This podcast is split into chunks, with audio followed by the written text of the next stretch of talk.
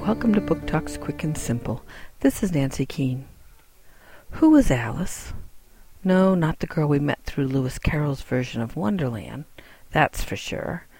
Alice is the heir to the Wonderland throne, and she is forced to flee through a wormhole in the Pool of Tears as her evil Aunt Red tries to overthrow the government.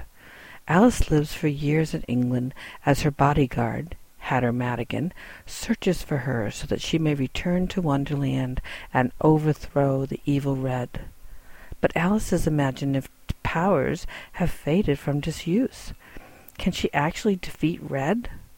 Enter the world of Cheshire cat assassins, white rabbits that are actually learned scholars, and generals that have an interesting habit of splitting in two. This is a book that is filled with interesting twists on an old plot line and characters. You will be taken into a whole new society where political intrigue and fantastical powers clash for lots of action and suspense. Looking Glass Wars by Frank Beddor, Dial Books, 2006.